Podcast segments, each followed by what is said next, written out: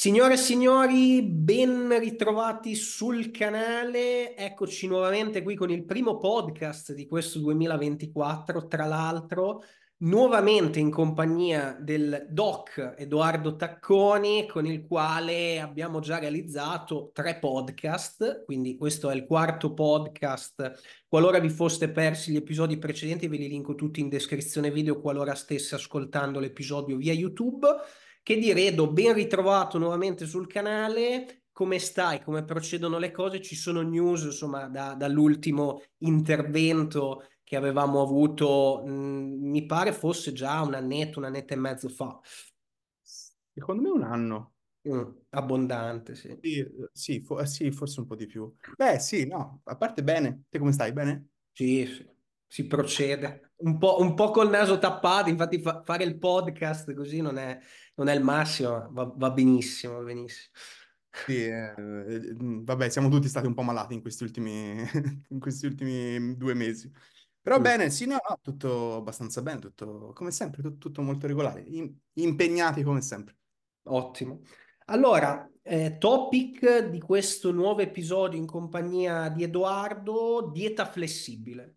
Sicuramente una tematica che interessa tante persone, anche perché insomma è un approccio che ormai ha spopolato, no?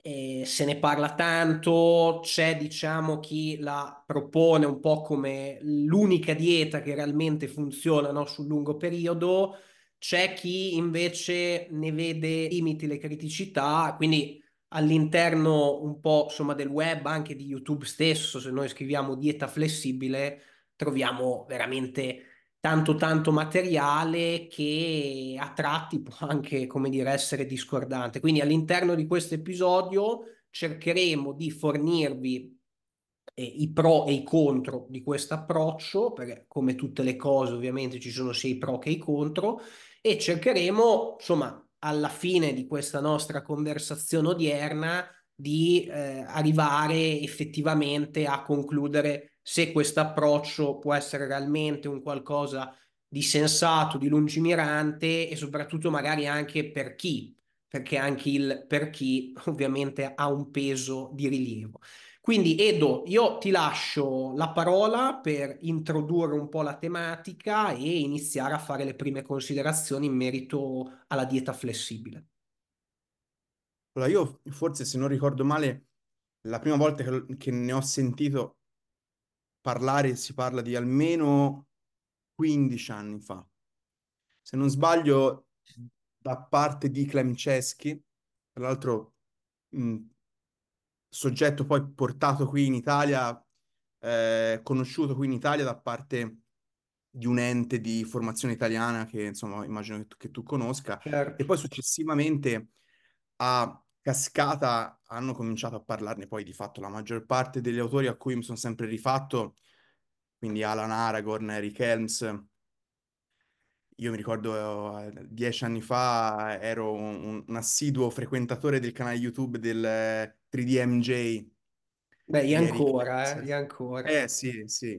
E perché secondo me, almeno eh, ri- ritengo che sia ancora uno dei, dei canali forse più di ispirazione anche a livello pratico. Portano, portano sempre dei contenuti molto, molto pratici e, e i vlog continuano ad essere comunque piacevoli da, da essere visti. Nonostante sia tutta roba ormai vista e rivista, perché quante Certo. volte anche avrai, avrai visto preparazioni o vlog di questo genere qua.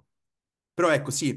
E eh, credo che in questi 15 anni a oggi siamo ancora nella stessa fase iniziale, cioè anche chi eh, non si approccia per la prima volta alla dieta flessibile vive comunque ancora questa fase quasi adolescenziale del, di quella capacità che dà la dieta flessibile di poter essere effettivamente flessibili.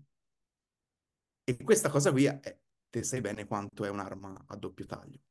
Io ho, ho- ho speso due reel sul, sul mio profilo Instagram su questo fronte. Un primo reel molto, molto grezzo, preso dalle storie che avevo fatto una, una sera un po' di impeto. Un secondo reel un pochino più ragionato, semplicemente perché ehm, io non tollero molto eh, quelle dicotomie tanto, tanto distanti. Cioè, la dieta flessibile è uno strumento incredibile che va saputo chiaramente utilizzare e somministrare sui pazienti o sui clienti che realmente hanno la cognizione di causa di quello di cui si sta parlando, cioè a dire che conoscono la materia, quindi vuol dire conoscere gli alimenti, conoscere eh, non tanto le tabelle nutrizionali, ma conoscere effettivamente la natura stessa degli alimenti, quindi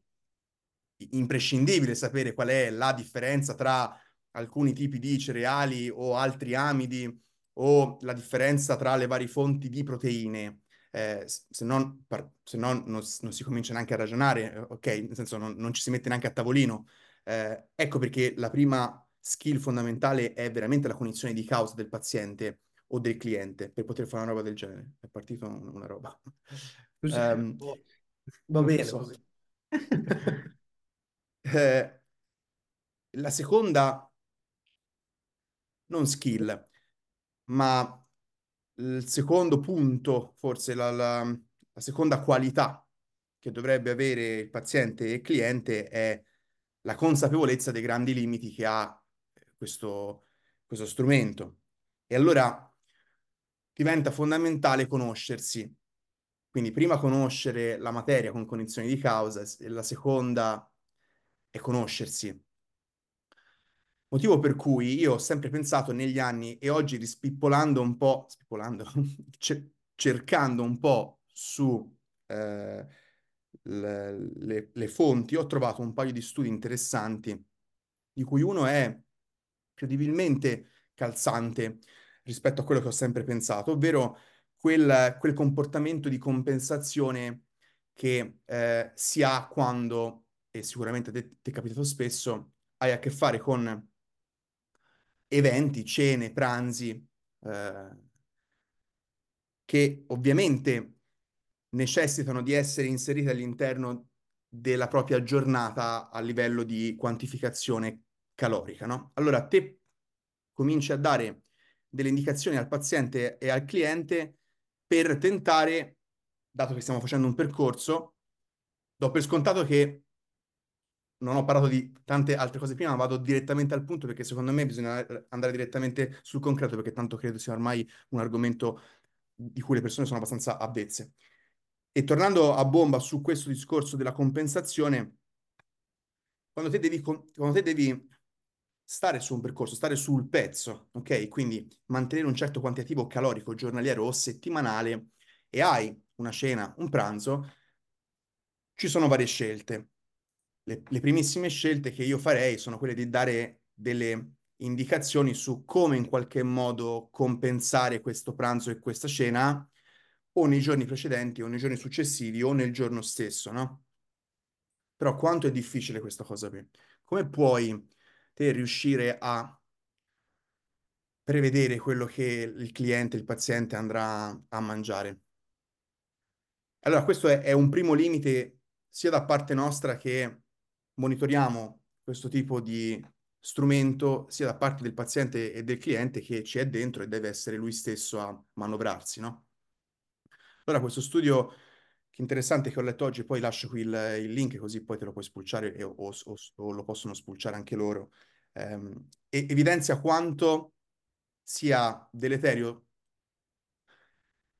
attuare questa pratica costantemente, ogni settimana, ogni fine settimana, più di una volta a settimana, in cui ci si priva molto nel pasto precedente, onde evitare di andare oltre il fabbisogno che ci è stato dato, che ci è stato stilato in base ai nostri obiettivi. E quello che succede è che la grande privazione o l'assenza di un pasto, ad esempio salto la colazione perché so di essere a pranzo fuori, nella maggior parte dei casi si evidenzia una supercompensazione nel passo successivo, cioè ho saltato il pasto precedente oppure ho fatto una grande restrizione nel pasto precedente e nel passo successivo, nella maggior parte dei casi, vado a supercompensare tale da uscire completamente da quello che è il mio fabbisogno. E quando ho letto questa cosa oggi ho detto, caspita, questa è una delle cose che ho sempre pensato, motivo per cui nei pochi, nelle po- pochissime persone che io seguo ancora con i macronutrienti, consegnandoli i macronutrienti, tra cui, come ti dicevo prima, il ragazzo che ho postato il prima e dopo oggi, lo seguo da tre anni, è uno dei pochissimi casi, la mia strategia è sempre stata quella, prima di un pasto libero, prima di un evento sociale, di un convivio, è io ho sempre dato comunque un minimo sindacabile da raggiungere, perché sono sempre stato convinto che se riesci in qualche modo a saziare sia mentalmente che fisiologicamente la persona, prima ancora di un pasto libero che non sai assolutamente quantificare, in qualche modo previeni per quanto si possa pre- prevenire una supercompensazione, come ti dicevo certo. prima. Certo. Poi non so te quali Ma strategie... sì, io su questo fronte avrei aneddoti per almeno 14 podcast, quindi eh, ma provati anche sulla mia pelle, soprattutto i primi tempi in cui era un po' uscito il concetto di IIFYM, quindi Fit Fits Your Macros, eh, dove, come giustamente hai sottolineato tu, c'è la criticità, no, di questo approccio tra le varie, adesso ne hai citata una, ma ce ne sono tante altre, è proprio anche il non saper gestire queste dinamiche di vita che comunque ognuno di noi deve affrontare, magari in maniera più o meno frequente, e veramente eh, crearsi poi degli atteggiamenti compensatori a tratti, passami il termine, patologici, No, no, che no, eh, è così, è si sfocia così, è spesso. così, eh, che eh, purtroppo vanno poi veramente in alcuni casi a vanificare gran parte del lavoro fatto in precedenza. Quindi io al lato pratico, tornando un po' sulla dinamica, sul contesto da te menzionato, quello che solitamente credo possa essere più sensato fare è magari ragionare post Ah, evento, ok. cioè io, come dici tu, non ho la sfera di cristallo, non posso prevedere cosa questo cliente andrà a consumare nel dettaglio. Lascio comunque, giustamente come dici tu, margine di manovra a questa persona senza privare mh, questa persona magari dalla colazione, arrivando poi al momento effettivo dell'evento in cui si mangia anche il tavolo vada a ragionare poi a posteriori, cioè se effettivamente c'è stato un esubero molto importante a livello calorico, magari il giorno dopo vado a tagliare in maniera importante, quindi il giorno dopo gli dico guarda, saltami volutamente la colazione oppure veramente fammi dei pasti molto molto leggeri in maniera tale che se non riesci a recuperare tutto il surplus avvenuto, una piccola parte sicuramente sì. Poi sei giorni prima di- di- de- della giornata, diciamo, in cui intercorre questo cheat meal, comunque il, il cliente, il paziente ha mantenuto eh, un'aderenza, no, al piano da noi stilato e quindi effettivamente ha mantenuto un'ipocalorica qualora siamo in un contesto, no, di dimagrimento e riesce, diciamo, a eh, magari gestire la giornata post cheat meal in maniera onesta, secondo me, secondo me comunque il trend continua ad essere abbastanza positivo. Eh, cioè, è, abbastanza utopico pensare di avere a che fare con persone che non hanno mai eh, queste dinamiche, cioè comunque la cena, il pranzo o anche magari le persone che per lavoro, cioè io ho comunque svariati clienti che proprio per lavoro sono invitati a questi eventi Certo. ed è chiaro che poi sul lungo termine si acquisisce anche un po' que- quel buon senso della serie sì, effettivamente sono in un contesto dove non riesco a tracciare come lo faccio dentro le quattro mura in cui vivo, però mantengo comunque un buon senso, mantengo anche in questi casi una scelta alimentare ponderata, sia in termini di tipologia di alimenti che soprattutto di quantità, e quindi riesco comunque a non erodere quello che è un pochino, insomma, l'obiettivo prefissato. Io la vedo così. Comunque, anche tornando a quello che, che, che dicevi prima, cioè delle attuazioni post, sicuramente un esempio classico che tutti conosciamo è Vigilia e Natale e Santo Stefano. Direi che sono quei tre giorni in cui molto probabilmente anche per una risposta fisiologica uno è portato, ad esempio, dopo la cena di vigilia a non fare colazione semplicemente perché è ancora pieno dalla sera precedente, poi perché tanto sa che magari c'ha il pranzo e quindi è anche, come dire, inutile, no? Affaticarsi ancora di più. Quindi a volte viene veramente in maniera molto, molto spontanea. Uh, sicuramente poi un altro aspetto di cui converrebbe parlare, ma non in questo podcast, ma ci vuole veramente un podcast a sé, è tutta la parte compensativa, compensatoria dell'attività fisica. Certo. Quando non contemplata o, o, o, quando si aggiunge senza sentire il parere del coach eh, attività fisica, soprattutto aerobica, per compensare gli extra. E questo non tanto nei tre giorni delle vacanze di Natale. questo succede spesso in tutto il resto de, de, dell'anno. Quindi eh, sicuramente anche su, su, questo fronte qua eh, rientra sempre nelle, nel contesto psicologico che lambisce molto bene, anzi penetra neanche lambisce lo strumento della dieta flessibile. Um, io non consegno più i macronutrienti, come ti ho detto, se non a pochissime persone, se non a quelle veramente ultra affidate che mi hanno dimostrato negli anni di saper veramente avere eh, cognizione di come ci si gestisce, eh, anche con le analisi del sangue per capire se c'era effettivamente una possibile carenza a livello eh, di oligoelementi eh, e micronutrienti. Per cui um, per tutti gli altri, non perché non, non mi fidi mm, a priori del, del, delle, delle, persone, ma preferisco ora come ora, come ora andare più sul, sul, sicuro e quindi non consegnare i macronutrienti, ma fare un piano regolare con eh, grammature e cibi, dando varie scelte. Il mio approccio è comunque rimasto su una dieta flessibile, per cui negli anni ho cercato di creare un piano eh, io non uso software, eh, quindi faccio tutto a mano e a mente e eh, con, con, delle app eh, che in realtà ho sempre utilizzato, che sono le app eh, come MyFitnessPal ad esempio, per me stesso, ma anche per i piani che faccio, facendo io i, i miei calcoli.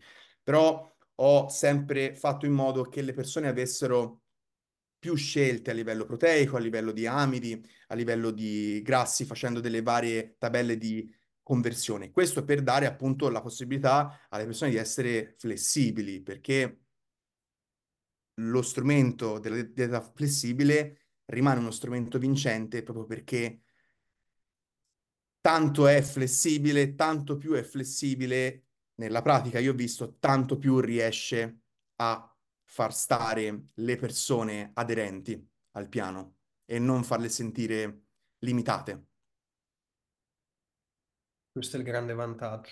Il nocciolo un po' del concetto della dieta flessibile che a tratti è stato un qualcosa, passami il termine, di innovativo rispetto anche insomma ai precedenti approcci dietetici ben noti, è stato un po' il concetto del le calorie macro contano, nel senso se prima avevamo in una qualche maniera questo ragionamento tale per cui dovevo limitare qualcosa all'interno di, di una tipologia di approccio dietetico, quindi vedi una dieta dissociata dove i, non si dovevano combinare i macronutrienti all'interno del singolo pasto, vedi una dieta fortemente low carb o fortemente low fats dove appunto i carboidrati o i grassi venivano limitati in maniera estremamente importante, ecco, secondo me, e poi per, per non parlare poi di tutti i ragionamenti legati al quadro ormonale, i ritmi circadiani, ma possiamo stare qua veramente tanto, poi anche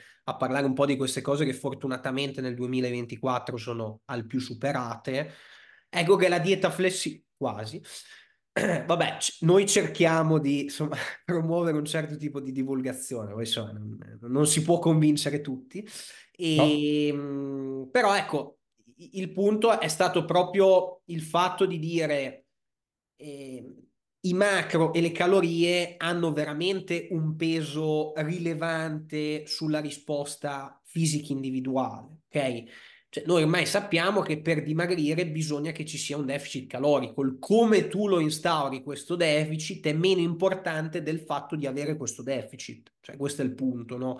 focale. Il succo della dieta flessibile è un po' questo messaggio di fondo. Dopodiché, come tutti gli approcci, Edo, cosa è successo? È successo che eh, si fa, eh, come dire, di una cosa che di base aveva passato, secondo me, un messaggio molto interessante, anche legato al fatto del non devo per forza di cose comporre il mio piano alimentare con cinque cose in croce, no? Classici alimenti bro del classico bodybuilder di turno, ma effettivamente posso sicuramente spaziare in maniera molto più importante. Da qua eh, ne derivano un po' tutti quegli approcci estremamente eh, stupidi, perché non, non, non, trovo un altro termine adatto, dove le persone cercano con l'app o, o con altri strumenti di fittare, come si dice, di fittare tutto il fittabile, quindi mi mangio eh, il mezzo muffin eh, la sera prima di andare a letto piuttosto che la piadina fit della marca X che ha... Ecco, tutte queste robe qua che ovviamente sono anche un po' una pura illusione. Cioè, noi sappiamo benissimo, poi anche eh, legandoci un po' al discorso delle etichette nutrizionali, che dietro queste etichette nutrizionali c'è un margine d'errore a tratti anche abbastanza rilevante, no? E quindi... Sì, le persone non lo sanno questo, ma eh, è veramente, veramente drammatico quanto le etichette siano approssimative. Certo. Um, quindi e insieme a questo ci aggiungo anche un'altra cosa che avevo anche letto stamani mattina di un altro studio, quanto le app contacalorie possono essere approssimative, perché le app stesse, come anche My, MyFitnessPal, sono un po' come Wikipedia, cioè tutti possono caricare fondamentalmente un tipo di cibo o un tipo di prodotto. E le persone sbagliano perché questo è un tipo di attività che è soggetta a sbaglio umano per cui spesso te trovi, eh, non so se ci hai fatto caso, ma credo di sì, cibi, prodotti che hanno le calorie che sono che matchano, cioè che sono uguali effettivamente al prodotto che te puoi trovare, ma spesso hanno macronutrienti sballati, spesso magari sono scambiati, che ne so, i grassi al posto dei... dei... Quando poi vai, ti, ti, fai, cioè chiedi al paziente, al, al, cliente di mandarti a volte gli screenshot di quello che fa ed, ed è così che io alla fine mi sono convinto a ritornare a un piano regolare è perché certo. poi spesso nemmeno loro riescono a riconoscere dove c'è l'errore. E quindi anche questo è un, un'insidia che per chi, come dicevo all'inizio, non ha cognizione di, di causa, quindi non conosce bene i cibi, non conosce bene le fonti di cibo, è un problema. Eh sì. Oltre al fatto, come dicevi, che è uno dei topic che io ho toccato nel secondo reel che ho fatto in maniera un pochino più seria e, e ponderata su Instagram, delle due estreme derive di una dieta rigida con pochissimi alimenti e dell'altro estremo che è i Fit Fits Your Macros della dieta flessibile. Entrambi questi due estremi presentano un minimo comune denominatore, che sono i deficit nutrizionali, perché in entrambi i casi da una parte non c'è varietà di, di cibo, dall'altra parte c'è ci può essere sia varietà che estrema monotonia, ma il problema fondamentale è che in quest'altro caso della dieta flessibile, spesso invogliati da ciò che si vede sui social soprattutto, si fa un utilizzo smodato di moltissimi cibi processati, ultraprocessati, che purtroppo non apportano micronutrienti, oligoelementi tali da far andare avanti in maniera adeguata il nostro organismo. Ecco qual è il grande problema estremo, la deriva estrema della dieta flessibile.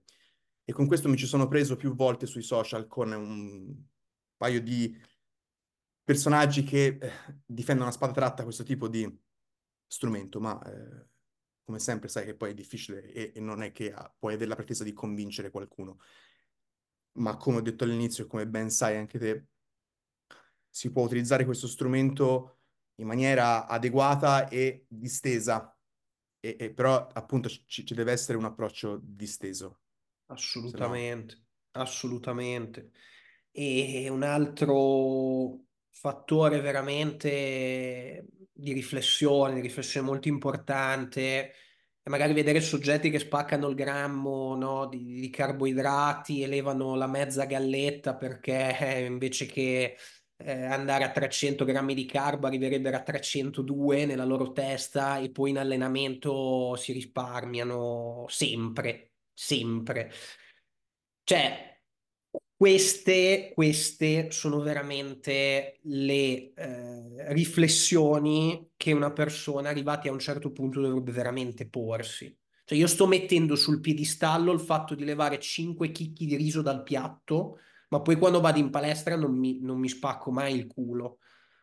È sempre un allenamento questo... a buffer, è sempre un allenamento in riserva. Eh, per non... è, è, una, è, una, cosa che ho eh, vissuto anch'io Anch'io stesso all'inizio, quindi ti parlo di 15 anni fa, 14 anni fa, il mio focus era molto di più sull'alimentazione. Io mettevo molto più effort nel gestirmi i macro, nel capire come gestirmi la giornata, con eh, es- estrema, estremo disagio anche in casa, perché ai tempi vivevo con eh, i miei nonni, quindi te immagina anche dire a loro quanto esattamente con le grammature precise delle cose che avevi bisogno, perché guarda, purtroppo sono, sono cose da, da, cui mi rendo conto che ci si passa e sono eh, sbagliate, ma col senno di poi eh, eh, certo. facile. sì. Eh, purtroppo è così. Ma anche oggi, io lo vedo costantemente anche nella mia pratica ambulatoriale, anche quando vado in palestra, non insegno più, ma è una cosa che comunque vedo, è chiaramente molto più facile avere il controllo di ciò che si mangia, anche con un, un, uno sforzo maggiore sul perdere un po' più di tempo e quindi ricavarsi appunto un po' più di tempo durante la giornata per calcolarsi tutti i pasti con i macronutrienti piuttosto che sforzarsi di più di spingere in allenamento, perché spingere in allenamento e sapersi allenare in maniera corretta, adeguata e con profitto è, è molto più difficile, è molto più sacrificante che tracciare i macronutrienti drammaticamente più sacrificante e più difficile. Ma, ma, il focus deve essere sull'allenamento. Non che non sia importante l'alimentazione, non deve passare questo, ma non si può, non si può veramente eh, utilizzare così tanto tempo della propria giornata per diventare patologicamente dipendenti da un'applicazione per tracciare i macronutrienti. Ecco che si torna allora al secondo punto iniziale che ho detto, cioè la consapevolezza di se stessi. Tant'è che spesso mi capita che qualcuno mi chieda a quante calorie sta o i macronutrienti che io gli ho dato, perché io faccio un'altra cosa, ehm, non so se è condiviso o no da, dai colleghi, ma non importa, io non scrivo nel piano le calorie e i macronutrienti, perché io ho a che fare con una popolazione che è comunque a conoscenza di ciò che sta facendo. E io voglio evitare che si mettano a tracciare, nonostante io gli abbia dato un piano con le grammature precise, gli alimenti e le varie conversioni, che si mettono comunque a tracciare. Perché ho visto anche in questo modo qui nella pratica che fanno solamente confusione. Quindi spesso c'è qualcuno che mi chiede con qualche scamotage del tipo una mia amica mi ha chiesto a quante calorie sto, oppure il mio personal trainer mi ha chiesto i macro. Certo. Io rispondo sempre, guarda, non importa, tu basta che segui quello che dico io, in base ai feedback che te mi dai, io cambio tutto quello che serve, ma segui quello che ti dico io e hai il modo veramente di mangiare tutti i giorni in maniera diversa per almeno due settimane, per cui il problema della flessibilità non si pone, per cui non importa che tu ti metta a tracciare, perché tanto poi il punto finale è quello di rimettersi a tracciare. Sì, sì, sì, ma il, il, punto è che ormai anche questa propaganda del sto a X calorie, sto a tot grammi di proteine, carboidrati e grassi è dilagata al punto eh, tale per cui effettivamente le persone hanno bisogno di questi riferimenti, ma soprattutto da un punto di vista psicologico, non da un punto di vista pratico. Se fosse quasi una competizione con, con, con gli altri, come se fosse una nota di merito essere a calorie più alte rispetto a un'altra persona, ma non è, ma neanche contasse come effettivamente il social Reddit in alcuni paesi del, del mondo essere a tot calorie per chilo di peso corporeo. Sicuramente è una eh, nota che a noi serve per capire a che punto è il soggetto, qual è il suo stato, tra virgolette, lasciami eh, dire eh, stato metabolico, mm-hmm. anche se non, non, si direbbe, però ecco, sicuramente fa comodo a noi per capire a che punto è, quali sono i margini per poter aumentare e magari diminuire laddove bisogna fare un percorso magari appunto di cut, no? Perché è inutile eh, fare un, un, momento di cut quando ancora siamo a, a calorie minime eh, sì, per, per andare a fare più danni di quelli che già ci sono. Quindi è uno strumento che serve a noi, non deve diventare una preoccupazione del paziente e del cliente. Il paziente e il cliente non si devono preoccupare di questo, il paziente e il cliente si devono preoccupare di seguire in maniera, come ho detto prima, distesa, equilibrata, le indicazioni che gli dà il professionista, altrimenti perché affidarsi al professionista? Certo. Mi chiedo. Direi che non fa una piega come ragionamento. No, eh, diciamo che i, i, punti cardine un po' della dieta flessibile sono questi qua. Il messaggio da portarsi a casa è che sicuramente la dieta flessibile ci dà in una qualche maniera eh, un messaggio importante, ovvero non è necessario limitarsi in maniera estrema in termini alimentari per raggiungere determinati obiettivi. Abbiamo effettivamente la possibilità di poter attingere a svariate fonti alimentari che però devono essere contestualizzate e devono essere conosciute. Se no si rischia, come appunto hai menzionato tu prima, o di passare nell'estremo in cui mangio sempre cinque cose, oppure mangio tutto tutti i giorni diverso, mi trovo le combinazioni, mi trovo l'ultima marca della piadina fit o del gelato eh, proteico senza grassi, eh, oppure ancora peggio, non so, esempi di persone che ho conosciuto anche dal vivo, cioè ho 60 grammi di grassi al giorno, sto praticamente a 10 fino a cena perché 50 grammi di grassi li faccio tutti a cena con eh, il gelato alla crema. Sì, o cioè, vari, nel senso... O, o varie creme o scegliere yeah. alimenti completamente fuori da quello che dovrebbe essere il messaggio che un, uno sportivo dovrebbe portare costantemente su se stesso, ovvero la promozione di una dieta non solo ottimale per il funzionamento del corpo, ma che deve anche guardare un po' alla longevità e quindi alla salute e al benessere fisico nel lungo termine. Eh, per me si, si, si, è perso veramente negli anni, eh, o meglio, si è comunque avuto negli anni sempre in mente di portare avanti il pensiero di una alimentazione ottimale anche a livello sportivo, soprattutto nell'ambito del bodybuilding, ma poi è un secondo che basta una moda, basta una, una ventata nuova di questo genere qua, di strumenti, per cambiare completamente il, il, paradigma e fare entrare all'interno di un'alimentazione che dovrebbe essere ottimale per il corpo creme proteiche, budini proteici, gelati proteici, mh, al posto dell'olio utilizzo la Nutella, al posto eh, di un pezzo di formaggio preferisco mangiarmi eh, il muffin mh, che ho fatto oggi con... Eh, però io ce l'ho un'idea da dove parte tutto questo.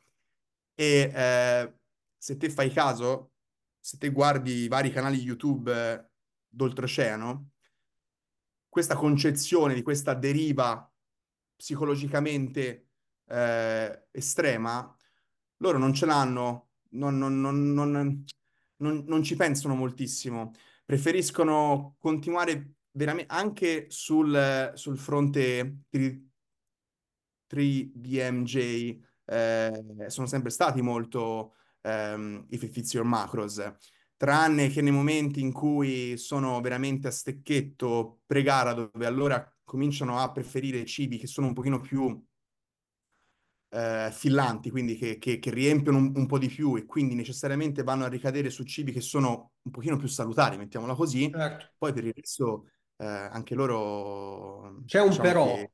che si sanno allenare. Eh sì, su questo è indubbio. sì, vero, però ecco, come ho detto prima, cioè, ci, vuole una, ci vuole una giusta via di mezzo certo. che abbia cognizione e, e, coscienza. Secondo me qui in Italia il, il, ne abbiamo un po' di più, ma sai perché? Perché noi abbiamo una tradizione culinaria abbastanza forte, mm. eh, che è intrinseca, per cui ci teniamo molto di più anche alla nostra tradizione. Quindi spesso anche noi, in maniera inconscia, ci verrebbe quasi da eh, preferire un piatto di pasta ben condito piuttosto che un gelato fit. Assolutamente. Almeno io personalmente. Eh, sì, sì. è così. Condivido, condivido. Ottimo, allora ragazzi, spero che insomma abbiamo potuto fare chiarezza all'interno di questa nostra conversazione sul tema dieta flessibile. Ovviamente per qualsiasi dubbio, domanda, perplessità, sia io che Edoardo siamo eh, aperti al confronto, anzi se volete anche lasciare un messaggio nel box apposito qualora stesse visionando il podcast via YouTube, sia io che Edo vi rispondiamo molto molto volentieri. Innanzitutto grazie mille Edo di essere stato nuovamente ospite sul canale. Io lascio i tuoi contatti in descrizione, tanto ormai insomma so, sono ben noti e quindi per chi ti volesse insomma contattare per un eventuale consulto e, e per appunto fare una dieta a base di muffin low carb e pasta eh, iperproteica, insomma lascio poi tutto, tutto in certo. descrizione. Sono specializzato in questo. Specializzato, la fa lui direttamente, la, la fa Edoardo. Esatto. C'è il laboratorio lì, cucina che produce queste cose. Va bene, eh, ragazzi. Grazie, Grazie a tutti per l'attenzione. Tanto ci sentiamo presto. Sì, sì, assolutamente. Vi ricordo che gli episodi del podcast sono disponibili sia su YouTube ma anche sulle principali piattaforme di podcast, tra cui Spotify ed Apple Podcast. Grazie mille come sempre dell'attenzione, grazie nuovamente a te Edo per essere stato nuovamente in mia compagnia e noi ci vediamo in un prossimo episodio. Buon proseguimento.